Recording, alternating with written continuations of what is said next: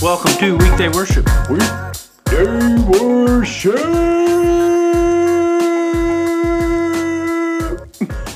I could have held that longer, but I saw the look on your face. Already regretting this. Dude, this is. Are you kidding me? A little excitement? Like the much anticipated, long awaited season. I don't even know what season we're on. Ah, We're like we're like a full month late getting start. Two months late getting started. Yeah. It's kind of like I don't know Ted Lasso production. Like it was supposed to be a full And we probably wouldn't have been and- started unless you kept asking me about it. I know, I know. It's like I was gonna I was gonna get voted out as an elder if we oh didn't my start gosh, this podcast. I don't even. know. Well, I've got to certainly. I got to start looking for, you know, a co-host. No. I got to. No. I got to. This next semester and change is going to I'm be here. brutal. We're for doing you. it right now. We're doing it.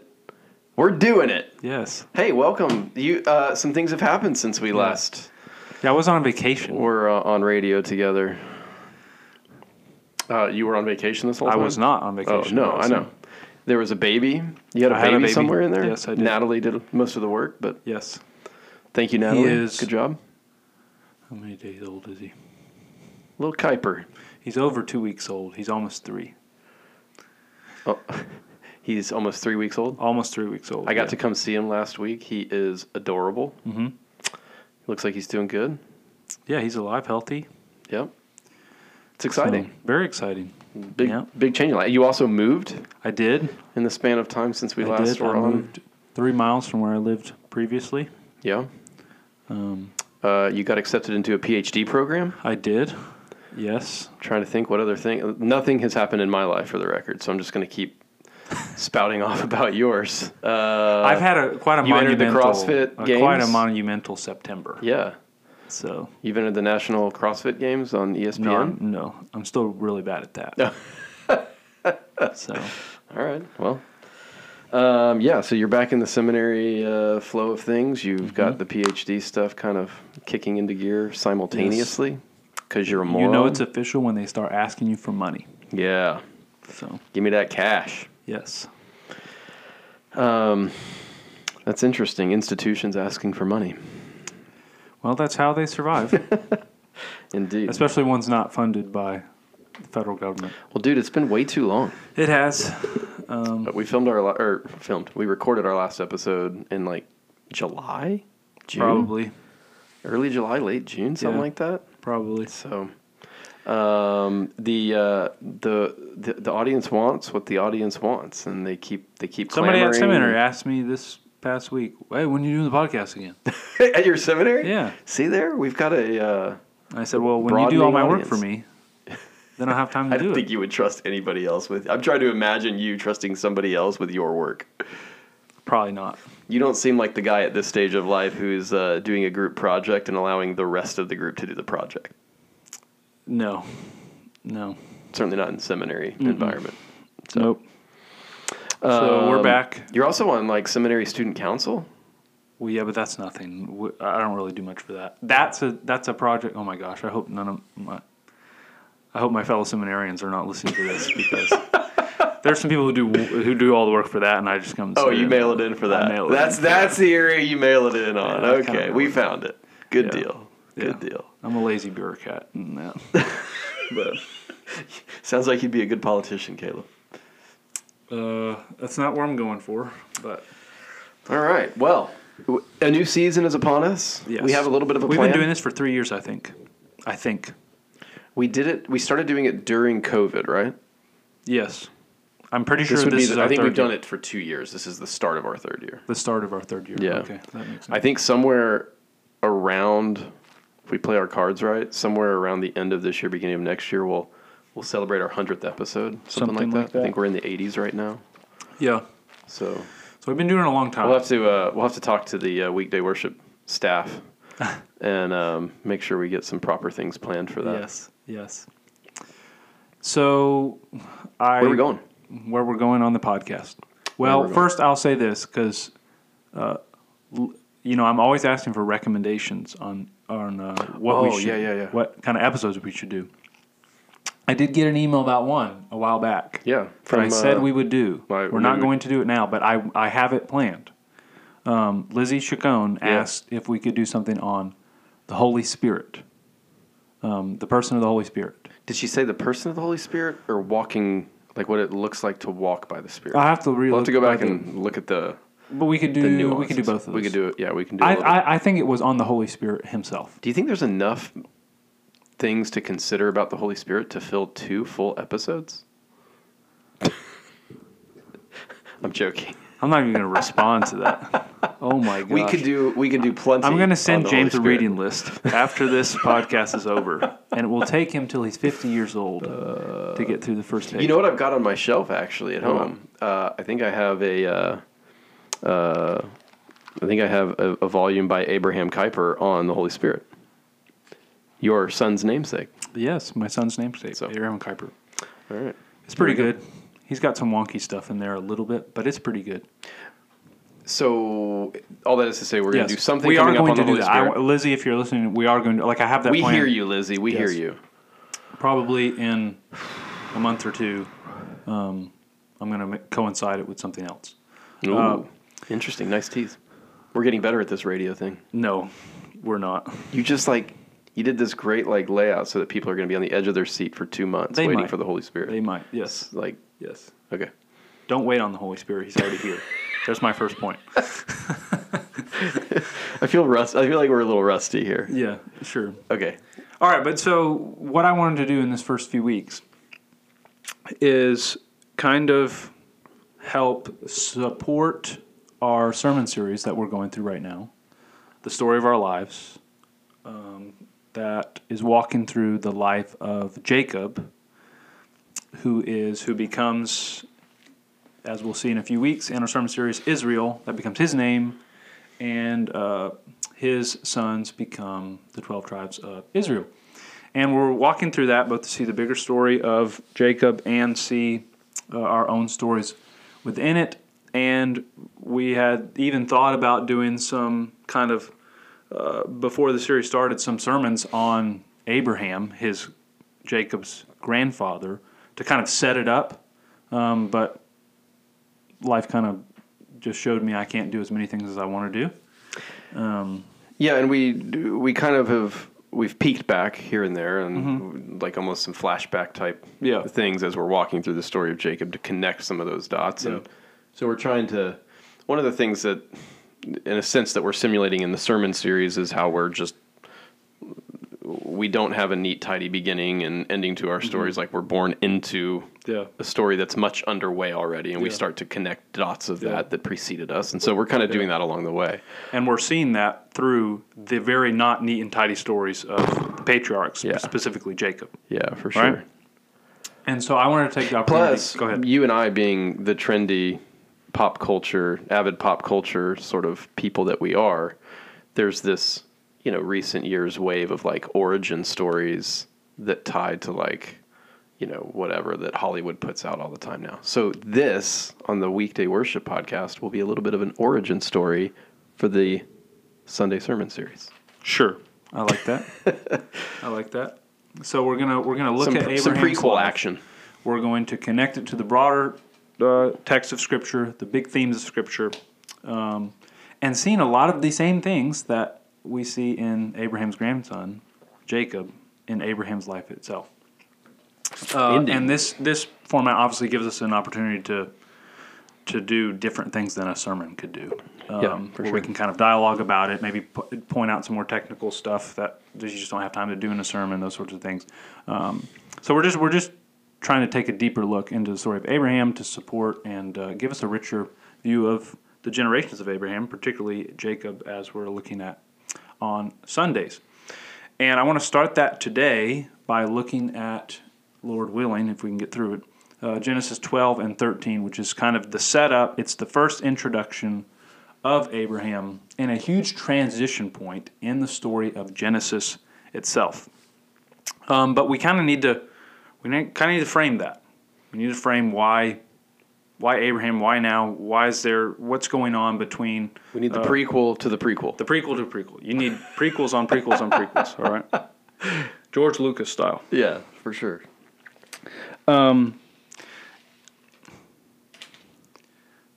Well, here's a personal note. I was thinking about this today. Uh, you haven't heard a lot of personal things from me in a while on this podcast, so because you haven't heard my voice at all. So, uh, over the years, over the over the years, I have struggled sometimes with with doubt about God and the things of God, and if God's true, if the Bible's true, all these sorts of things. Um, I've had my seasons of doubt in those areas, and one of the things that has constantly reassured me that God is who He says He is and His Word is true is seeing the unbelievable storyline of Scripture so simply laid out in the Bible, but so complexly kind of fitted together. Mm-hmm. It's this masterpiece of the text that seems it's like an orchestra that I- I just don't understand how any human kind of invention could create, though God Yeah. used humans to do it. Yeah. um, like the a lot of times when you think about how how do how do we know tri- scripture is true, we talk about things like you know thinking about the doctrine of infallibility or inerrancy. Do we believe the Bible is correct? And those things are wonderful, and I believe in those things. But they're kind of responding to a negative, right? It's is God's word true or not? How do we think about its uh, reliability? And we and we argue, um, I think correctly that oh, what God says is true. His word is true. These are the reasons why. Um, but there's a positive argument um, for why we can believe the Bible is true and inspired by God. It's how beautiful the story is and how unbelievably it connects. Honestly, that has done more to reinforce my trust my trust in Scripture than other sorts of apologetic arguments for the text. Yeah, there's that makes sense. Yeah, I mean, well, it's endlessly fascinating. There are, it's so rich. It there's, it's like this. I, I like the idea of that you said of like a an orchestra or symphony kind of thing of all of these component parts that by themselves might have a measure of beauty or or something in them. Um, but if you played them in different ways, it would have this discordant sort of sound. Mm-hmm. But when you put all of these different component parts Yeah. together and they're woven in together in this beautiful Yeah. melody and Yeah. the the different swells and There's and like a thousand parts that are I'm- contributing to this melodic line through the yeah, text. and it's just incredible. I mean, it's and and the thing is, is guys like you and I, I mean, nobody has guys much smarter, much older who have given themselves much more thoroughly to this Yeah. the study of scripture than even you and I have.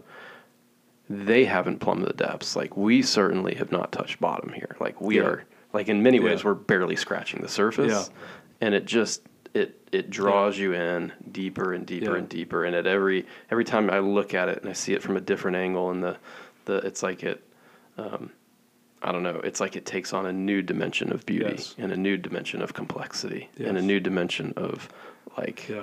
uh, breathtaking sort of. It just arrests you. And, And at the same time, being so simple. yeah, So simple. yeah, You know, the, I, Augustine said one time, I think this is beautiful. He said, Scripture is shallow enough for a lamb to wade in it and deep enough for an elephant to swim in it.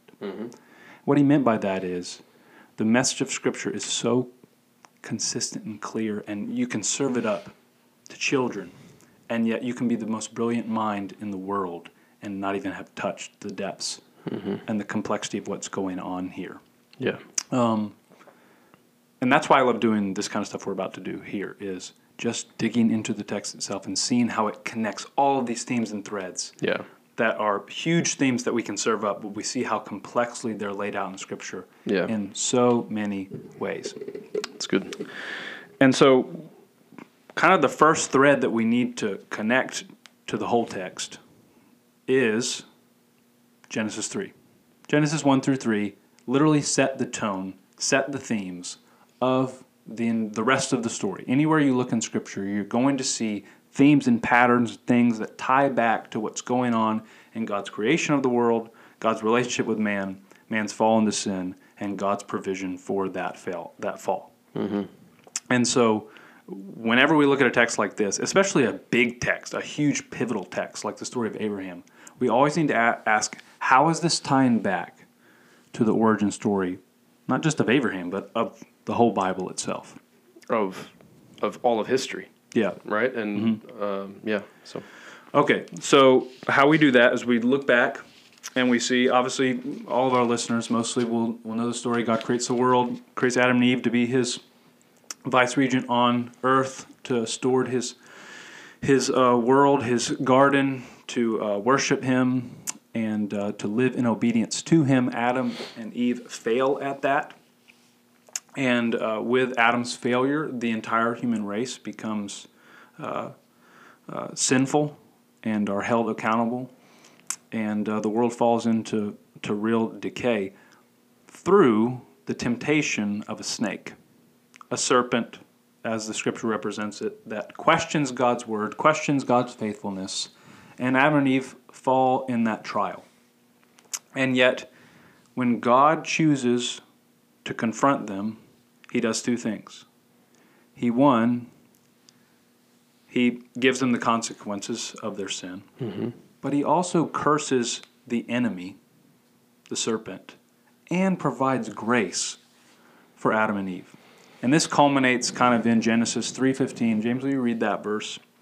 Um, in Genesis 3:15, sword drill. Get my Bible. where you get really post fall the most important verse that sets the tone for the entire Bible. Starting in verse 14, the Lord God said to the serpent, Because you have done this, cursed are you above all livestock and above all beasts of the field, and you, on your belly you shall go, and dust you shall eat all the days of your life. And then verse 15, I will put enmity between you and the woman, and between your offspring and her offspring. He shall bruise your head, and you shall bruise his heel.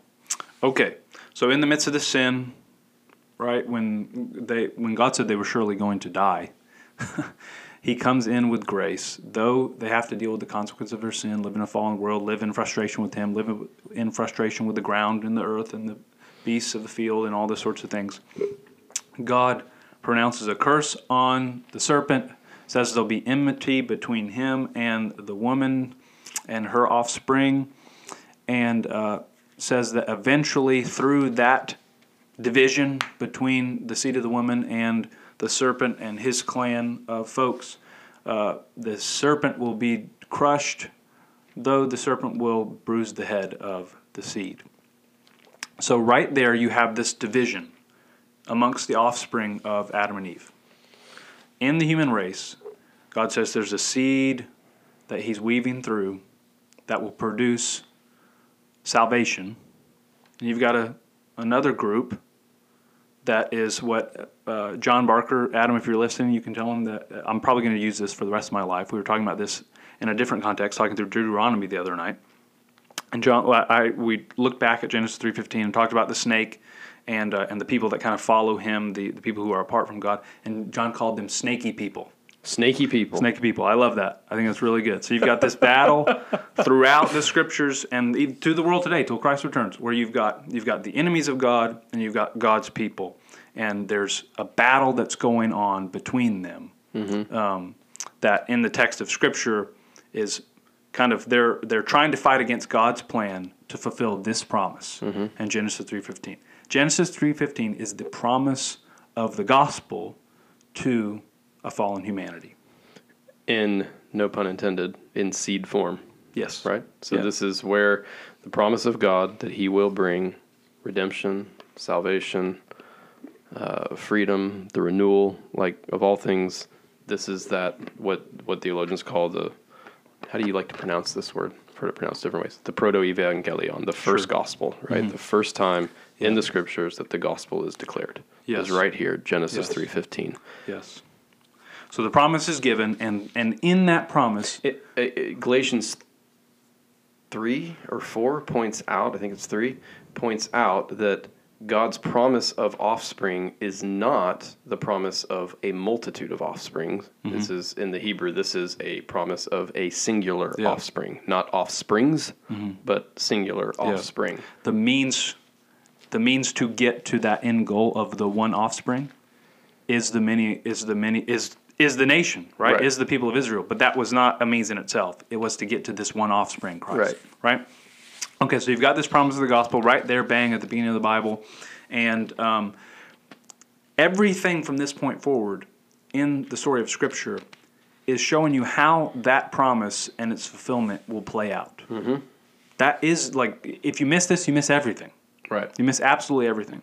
And so the first eleven chapters. It's why of go ahead. it's, it's why it's so important that while it's right to say that the Word of God, the Scriptures, are our rule for faith and practice, and while there are certainly instructions in here, and there's Mm-hmm. Yes. uh, moral categories and commands and all these things, it's so important. But we cannot reduce Scripture to only these things. Mm-hmm. We have to understand it first as a story, and and and to see it as this beginning of Genesis 1, 2, and 3 with this promise as the story that the Bible is telling is the fulfillment of that promise. Yes, yes. So we have to connect that to what's going on in the rest of Genesis and the rest of the Bible. Uh, another important thing to think about is, and I mentioned this in my sermon a couple weeks ago, is we need to ask what was the purpose of this writing for the people who first received it? Yeah. we, like here's something important to think about the bible was written for us but it, the books weren't written to us mm-hmm. they had a specific purpose and audience and we need to pay attention to that to get most get what god wants for us through them Yeah. moses writes the pentateuch the first five books of the bible in the context of the people coming out of a pagan place egypt living there for generations not not having a lot of knowledge and uh, they've been just inculcated in that culture right mm-hmm. and they need to be reminded or even taught uh, for the first time the Their story. faithfulness of god to their descendants to the world and god's covenant faithfulness even in the midst of trial as he's about to make a new covenant with them at sinai Yeah. so this is a kind of a, it's a it's a it's a preamble. It's a description of how this king, God King, who's about to make a covenant with this people, Israel, the reason you can trust him is because he's always been faithful. That's what we're doing here. That's what Moses is trying to get Mm-hmm. Yeah. across through that. Which in I don't spite think, of us. I don't think many of us think about that. No. About the fact that like we we're more accustomed to probably reading New Testament letters that way. Yeah. Of going, oh, okay, well, Paul wrote this letter to the church, the Christians in this geographic area, and Yeah. and the, the comprising the church there, and and so we can kind of get into that situation. And they were in the Roman Empire, and da da da da. But we, I think it's it's different to read the a I think Old Testament that way, but b reading narrative of Yes. Old Testament that way, but sure. recognizing that this was still written Yeah. by a person inspired by God, but Yeah. for a particular people at a particular point in history for a particular purpose. Yeah. And we want to make sure that we we dial into something of that so that Yeah. we can fa- understand it faithfully. Yeah. So the main point of the Abraham story, the Jacob story, the entire this entire block of scripture, and really all of scripture, but particularly what we're looking at here in Genesis, is not let's hold up Jacob and Abraham as great great models. It's actually let's hold up God as the faithful God in spite of these men. Yeah. In spite of their successes where they were obedient and in spite of places where they really failed. Yeah. They were a mixed bag. Right. And yet God was faithful through all of that up and down of human messiness. Right. So the point is to look and say, wow, God is faithful through to fulfill his promise through all of this up and down roller coaster of what is the human life. Yeah. And so, in a sense, we want to read it like Israel themselves would have been reading it, uh, having been miraculously brought out of Egypt and into the wilderness Yes. on the cusp of the Sinai covenant, Yeah. uh, wandering in the wilderness Yes. at this point. Facing yet- God in their own generation. Yep. And not yet to the promised land. Mm-hmm. And uh, so we're at a very different point in history, obviously, mm-hmm. but it is useful to us in this exact same way to understand how do we get here. Yeah. How, And we are on a similar journey. Abraham longed for a greater homeland. yeah. So The how book did of Hebrews connects us to this exile story. right? How did we get here, and why on earth should we trust the God behind all of this, above all of this, in the midst of where we find ourselves? Mm-hmm. And has he proved, and because he's proven faithful, and look at who he is, and his character, and his nature, and his work, and his redemption in history for people like us. Yes. Okay, so that's big kind of meta framing of the text here. Genesis 1 through 11, I'm not going to recount it here, but it, it, covers thousands of years. Okay, big, huge blocks of what's going on up to this point to, for God to get ready to, to enact, and He is enacting this plan of uh, fulfilling Genesis 3.15. After Genesis 11, you get this zoom in. You're, we're no longer covering these big, huge thousands blocks of years. We're covering now one man, his little family, and like Genesis, the Abraham story covers just a, a few decades, mm-hmm. really. So you, you've got this super zoom in. So you've got a transition in Genesis here after 1 through 11 to this kind of new section that you call the patriarchal story in 12 through 50, where you get Abraham and his family onward. Mm-hmm. Um, that's significant. So here God zooms in, kind of dials in on his plan. Mm-hmm. And you get this introduction after Babel, after the people are dispersed. You get the genealogy of Shem, which uh, I'm just summarizing here, but Shem really, if you trace it through scriptures, that's where the seed, the godly line is coming through. Abraham is a descendant Through Noah. of Shem, through Noah. Yeah, as Noah kind of re kind of he's almost like another Adam who kind of repopulates the earth, right? And and you've got that line forming. Uh, Ab- Abram, I always forget And- he hasn't become Abraham yet. And of He's- course, this is why, as well, we have all the genealogical stories or genealogical uh, sort of lists, right? Yeah. It's tracking the seed, yes, right? Yes. And it's tracking the seed. Well, it's tracking the seed of the woman. Yes. And the seed of the serpent, Yes. those snaky people. Yeah. The Bible's an earthy book. It cares about genealogy. It's not just th- this isn't like God is tracking the fle- the blood and flesh of these people in order to to fulfill His line. Okay, so at the end of Genesis 11, you get you you get the introduction of Abraham's father Terah, and uh, and kind of his genealogy, and he says he has Abram, and uh, though they're from the line of Shem, don't assume they were already God worshippers. I found this really interesting. I, I heard another person uh, say this when I was uh, uh, looking at something about this earlier in the week. In Joshua, in Joshua 24, listen to what Joshua says about uh, Abraham and his family. This is Joshua 24 2. And Joshua said to all the people, Thus says the Lord, the God of Israel, Long ago your fathers lived beyond the Euphrates, Terah, the father of Abraham and of Nahor, and they served other gods. Terah, Abraham's family, they were pagans. Yeah. That, it wasn't like they were already kind of godly people and God mm-hmm. decided to use them. God plucked these pagan people out of nowhere, blindsides Abram, mm-hmm. and says, You're going to be mine. Yeah. Amazing, It's crazy. right? So it's just like, just out of nowhere. Like, it wasn't like it was expected Abraham would have fallen in, in some sort of godly line, though he's from that those descendants. He's a pagan person, and God calls him out, like He does all of us. Amazing. Okay, so we get this kind of genealogy of Abram, and then we get the first encounter with Abram, starting in Genesis chapter 12, uh, verses 1 through 3. This is the first thing we get about Ab- Abram. James, will you read it? Now the Lord said to Abram, Go from your country and your kindred and your father's house to the land that I will show you, and I will make of you a great nation, and I will bless you and make your name great, so that you will be a blessing. I will bless those who bless you, and him who dishonors you I will curse, and in you all the families of the earth shall be blessed. Okay, so it opens up. Abram hasn't said anything. God calls him out. God ap- appears to him in some way and speaks to him and gives him this just crazy promise. He's going to show you the land. He's going to make you a part of some sort of great nation. It's going to come from you in some way. He talks about the seed that he's going to give him. He talks about kingship, and he talks about this blessing that he'll bless you. And anyone who blesses you, he'll bless. Anyone who curses, uh, he will destroy or dishonor, um, something like that. Um, and yet, all that is a means at the end where it says, uh, He will bless all the families of the earth, the text says. In Hebrew, that word is Adam. All the families of. So the, the word for Adam really means earthiness or man's earthiness. So all the families of Adam or of the earth, all the families descended from Adam. All of humanity. Yes, all of humanity. That's the that's the point of all this.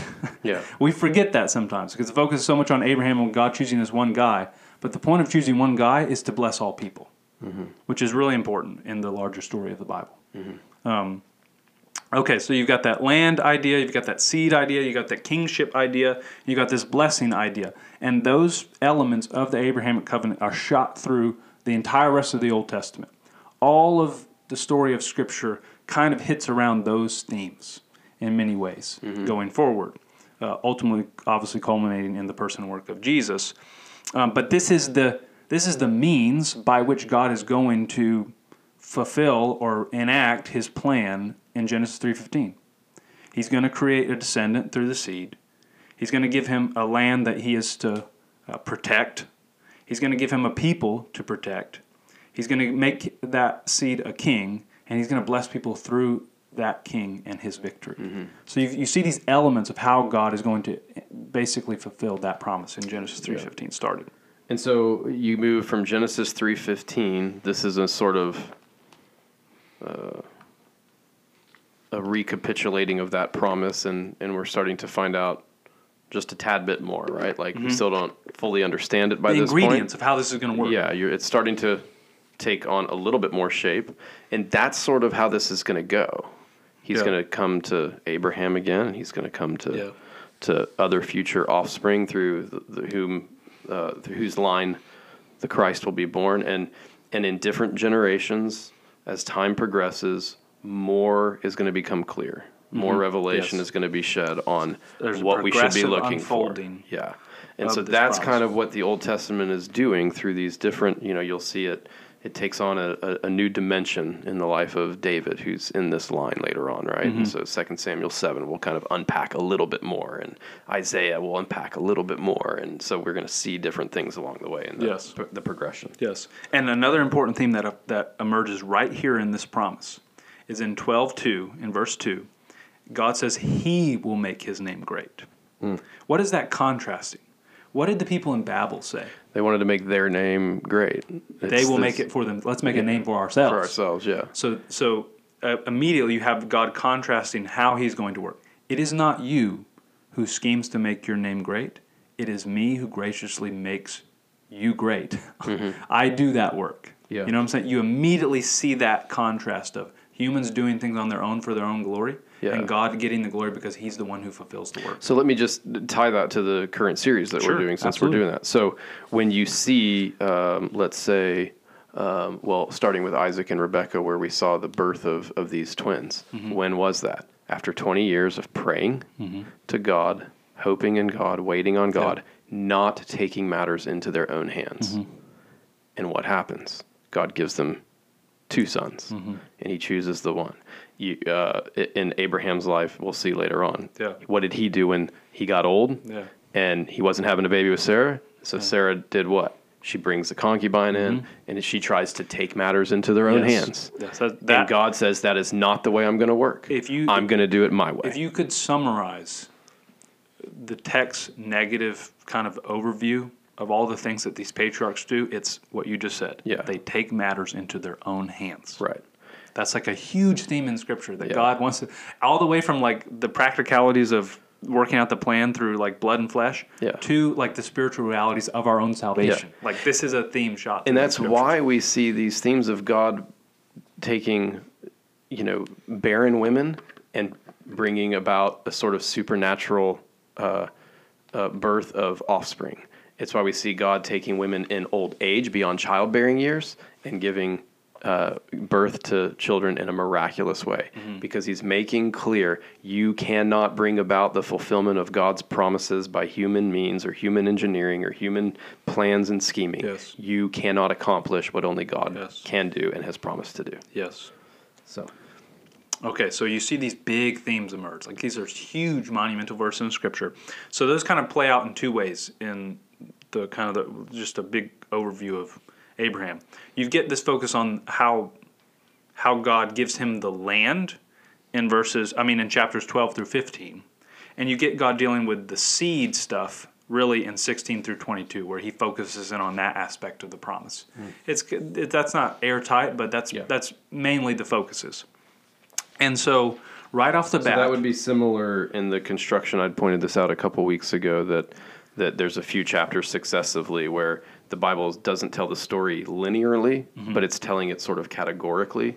So, like in Jacob's life, we see, or Isaac and Jacob, we see how Isaac uh, inherits or is brought into a certain land. Then Yeah. We see the offspring come about, and so it's dealing with the the offspring, the land, the offspring, and the blessing in these different sections. the individual aspects of the promise. right.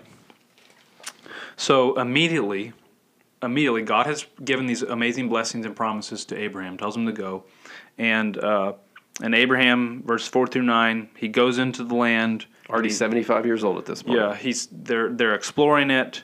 Uh, this is pretty fresh, so they've just walked into all this promises of God. He takes his his uh, Lot is his nephew, I think. Yeah. yeah. Lot is his nephew.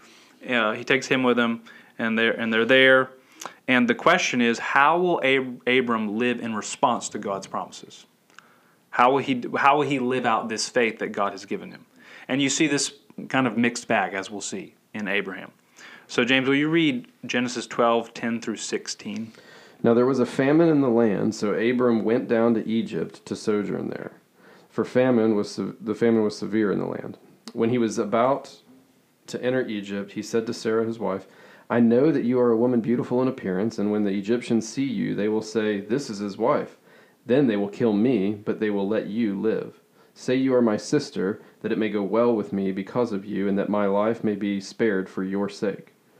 When Abram entered Egypt, the Egyptians saw that the woman was very beautiful, and when the princes of Pharaoh saw her, they praised her to Pharaoh, and the woman was taken into Pharaoh's house. And for her sake, he dealt well with Abram, and he had sheep, oxen, male uh, sheep, oxen, male donkeys, male servants, female servants, female donkeys, and camels. Okay, so immediately, kind of after the next scene in this story, after Abraham has heard the promise of God, he goes in the land. Immediately, he, faces a trial. And what's in, what's interesting is you you immediately see another motif start to imagine. What does it sound like when it says he went down into Egypt?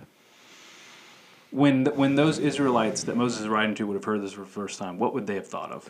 Oh, we know what it's like in Egypt. we went down to Egypt. Yeah. Right? So you see this Exodus motif starting to form in Scripture of kind of leaving the promised land to go to Egypt. With the part we didn't read, verses 4 to 9, Uh-huh. are actually Abram leaving Ur, Yes. his homeland, Yes. leaving the, the, family, his homeland, and traveling where? To Canaan. Yes. He's in the land. So he's in the land already. He, Right away, Yeah. he's in the land. Yes. So he's there, but then, Mm-hmm. I mean, we even see this place Bethel, which comes back later on. Yeah. You preached on the text where Jacob meets God at Bethel. Moses is kind of just using the name that Jacob had already changed it to. It's really Luz, right? Because Yeah. Jacob doesn't. Ja- Jacob changes it, changes it later. But yes, he's in that land, in the place where God says, "I promise to bless you." And, and it's important to me that we just recognize this. Uh, God promises again to him there. He did have an appearance. Yes. The Lord appeared Yes, to him. you're right. And he, He does. promised him again, I'm going to give this land to your offspring. He reassures him. And he, in response to this, built an altar there and he worshiped the Lord. Yes. So he's starting to learn about, I mean, worship is a part of pagan practice. So he has some context for what worship looks like, but he's starting to channel his worship to Yahweh. Yes. He's starting to, to, to make that move. And yet, to your point in this next section that we just read, Yes. when he, so something happens. He's in the land. This is the land he's going to give. It's like God was giving him a preview of it. Mm-hmm. Yeah. And then what happens? Famine in the land. Immediately. So Famine that- comes now he's got to go find somewhere else so he can provide for his family. So Which- he's leaving the land that's promised. So, so think about this. Which uh, we go a lot of different ways. Like you think about this. This is this is what Jacob had to do and his sons. Mm-hmm. You know, they had they had to go to Egypt because Yes. of the famine. But you see this trial motif begin to appear where Abraham has has been given the word of God, the promise of God, the sure promise of God, and when he faces his first trial, he doesn't he doesn't go back to God and say, God, what should I do here? You Right. told me the truth. Like there's nothing in the text that says that he looked at God and said, Should I go to Egypt or anything? He just decides, I'm bailing. Yeah. You know, I'm out. I'm out. Yeah. Uh, I I don't like God said this is where you can prosper me, but there's no food, so I need to I need to get out. So he kind of st- again he starts taking matters into his own and hands. then he faces the vulnerability of like you know his wife's apparently good looking yeah, we're about to get into that. a and little so bit. yeah so it, again taking matters into his own hands though it, it's it's well here we are and i'm in this place of vulnerability i'm not going to trust again- god or go to god Yeah. i'm going to figure it out huge motif, the trial motif. Think about this throughout Scripture. God graciously gives you a promise. He gives you His word. Immediately, a trial comes. Mm-hmm. Almost all the time in Scripture, the person who God gives the the uh, the trial to after He's given them their word, they fail. Okay, It's not God who becomes unfaithful; it's them. What mm-hmm. did Adam do? He'd been given God's word. God told him, "Don't do this. You have everything you need right here." Yeah. What does Adam do when he faces his trial? He fails. yeah What does Israel do? They, they get God on Sinai give, saying, I will be your God and you will be my people. Mm-hmm. Here's how I'm going to provide for you. Sends them into the wilderness for a trial, a temptation. They fail. they fail Right? For a this long is time. This is a constant theme in Scripture, yeah right? Of seeing the, the unfaithfulness when trial comes. You can't, it's hard for human beings to get over this hump. They're not the ones who, who are faithful. It's God Mm-hmm. yeah i mean this is what we talked about this last sunday of like this tendency that we have to have real moments of connection with the lord where our hearts are stirred we love him we trust him we worship him and then we return to normal life and we have this just pathological impulse to reassert control and Yes. undertake the work into our hands Yes. Okay, so Abram decides to do that. He kind of takes matters in his own hands. He goes into Egypt, and you get this story of him finding himself in a tough spot. He knows that men are going to see his wife. The first words of Abraham, Abram in Scripture are talking about how beautiful his wife is. It's the first words we get from him. And, uh, and he realizes how beautiful his wife is and how men are going to kill him for her. Uh, because he's brought in- her into this Ladies, context. you know you're really really attractive when you know men kill each other and he knows he knows he's put the promise of God in jeopardy here. He's putting himself where he could get killed, and therefore the promise is no longer. But it's, it's also a weird situation that, you know, he, he comes up with this plan to to kind of half give her away in some way. He knows if if she gets impregnated and by other people, then the promise is gone too, because that's not his kids. Hmm. Right, and so he's he's in this weird place, and he comes up with this like Abr- Abram's a smart guy. He tells them a half truth, right? Mm-hmm. It's true. She she is his half sister. Mm-hmm. Before the Mosaic Law, that was okay. The, the different genealogies, those sorts of things. So he he tells a fib, Yep. right? And here's the cleverness of this scheme: is he, in that culture, if the father wasn't present, the brother negotiated if someone wanted to marry. Hmm. So he was thinking. Scholars think this isn't Caleb like just pulling this out of his head, but scholars think Abram thought as a brother, he if someone wanted to take her and marry her, he would have time to negotiate and kind of wiggle his way and stall, hmm. right? By the time he could figure out with the famine and get out of there. Hmm. So he comes up with what he thinks is a really clever plan to get out of this mess. But as sin always does, it outsmarts you. Mm-hmm. Because who decides to take her? pharaoh And Pharaoh doesn't ask. Pharaoh doesn't negotiate with brothers. yeah so You know? when it says in verse 15 and the woman that's sarah was taken into pharaoh's house i mean we assume here right that that she's taken advantage of here is that I don't think we know that. we don't know I don't think we know. Okay. I, I don't think we know that. Okay. We know she didn't. uh, The text doesn't indicate that she was impregnated. Now, what? well yeah but she Yeah. she's got fertility issues Yeah, that's true. That's right? true. I mean, I, I don't think Pharaoh brings in a beau- the most beautiful woman in the land Yeah. into his house. Yeah. You know, to to you know serve Yeah. tea. yeah. no, he probably did not. So he I, I probably mean, I think there's a haunting cloud kind of that hangs over this, like where we need to see. Um, we we start to see immediately what happens when a man of God who knows God, has received promises of God, worships God, but takes his life into his own hands, the catastrophic implications for the women and children under his charge. Yes. Because this is another pattern Yes. that we see Yes. in the lives of these men. That there are people who Abraham, Abram, is charged with caring Mm-hmm. for who suffer under his folly Yep. and his own self protection, Yep. his own scheming. Um, and so we see that, I mean, we're going to see this over and over again in the Genesis, just in this family line Mm-hmm. of women who are who are really suffering under even if the men are relatively good men, comparatively good men, and we get glimpses of some of that, but like we see here, like think about the compromised, oppressive position this has put her in. She's not I don't know how long it is, does it say later on how long it is? But she's in Pharaoh's house, which has some implications I think we could assume. You know, text doesn't say it Yeah. explicitly. But she's not with her husband. No. She's with the king of Egypt. Mm-hmm. And he can do whatever Yeah. he wants with her. Yeah. That's a scary, scary place for. Sarah to be. And that's going to All matter. because he wouldn't he wouldn't do it God's way. yeah. And that's going to really matter, ladies, when you flip around over to First Peter and you see um, God holding up Sarah as the model woman who embodies a godly wife who has a gentle and quiet spirit. And this is Peter's response to the question of what do you do, wives, when you have a husband who you are relying on, but who is explicitly and overtly out of step with the gospel? Hmm. What do you do? And Yeah. he points to Sarah as a model, as a woman of a gentle and quiet spirit, who I love the line where he says, who she did not fear that which was frightening. Hmm. Which is a mind-boggling thing. What he's saying, what Peter's honoring is this situation is terrifying for her, Yeah. and yet she did trust God mm-hmm. At, at some level. Yeah. in a way that Abraham was not. Yeah. And anyway, I, I think it's a, an interesting. Yeah, I had forgotten about Compelling that. About the, kind of idea. that imagery. Yeah, that, that's really important here for sure. I should have looked into that. That's cool. So you get this point where Abram has worked into his own scheme, but he's been outsmarted hmm. by his own scheme.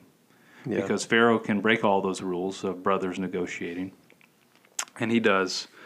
And um, so again, Abraham fails this testing pattern. Who's the only person in Scripture that actually succeeds at this testing pattern? the man Jesus Christ. The man Jesus Christ. like think of, think about that motif that's forming. That I said you see in Israel, you see here, like God pronounces promise and blessing on you. Immediately you face trial, and you fail. Christ comes on the scene at his baptism.